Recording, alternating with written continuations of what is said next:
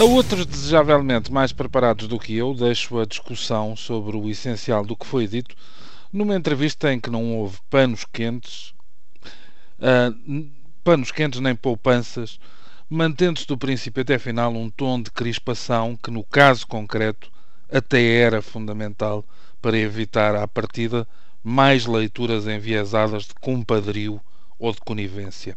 Interessa-me registar, isso sim, alguns aspectos que só na aparência devem ser considerados marginais ou acessórios. Desde logo, as ondas de choque por aquilo que se passou, por aquilo que se passou ontem e por aquilo que poderá vir a passar-se a partir de abril. Não me recordo de nenhuma circunstância, nem sequer quando estiveram em causa abordagens elogiosas ou condenações sumárias à figura de António de Oliveira Salazar, ditador que a democracia até permitiu que fosse escolhido como o maior português de sempre num programa de televisão, mas não me recordo nenhuma circunstância em que a recusa aparecesse tão massificada e tão à flor da pele. Talvez o protagonista tenha calculado mal os seus tempos, talvez ainda não se tenham esbatido alguns dos sentimentos que, justa ou injustamente, ficaram espalhados à superfície nos últimos dois anos. Perdão. É verdade que nada obrigava um ex-primeiro-ministro polémico, teimoso, já julgado por eleições, a ensaiar agora mesmo o seu regresso, a menos que o instinto político do antigo governante tenha antecipado outra mudança de ciclo para a qual entenda que é útil ou agradável contribuir.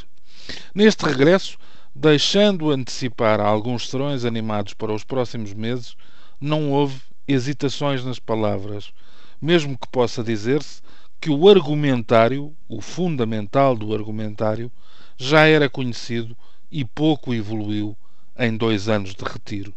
Insisto, quanto ao discurso concreto, este não é o local para a análise.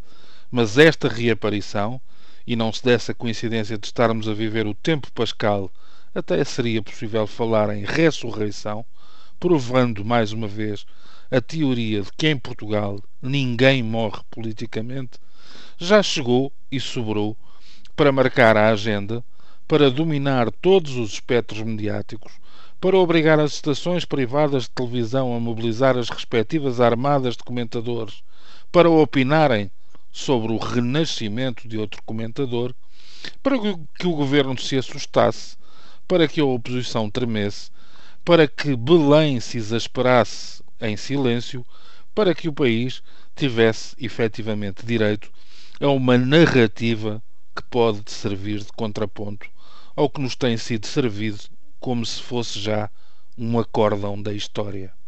No mínimo, este reencontro é mesmo à revelia dos que se apressaram visceralmente a assinar uma petição online que carece de substância e, sobretudo, de bom senso, uma manifestação de exercício da democracia. Podemos, sempre, optar por não ouvir o que ele tem para dizer.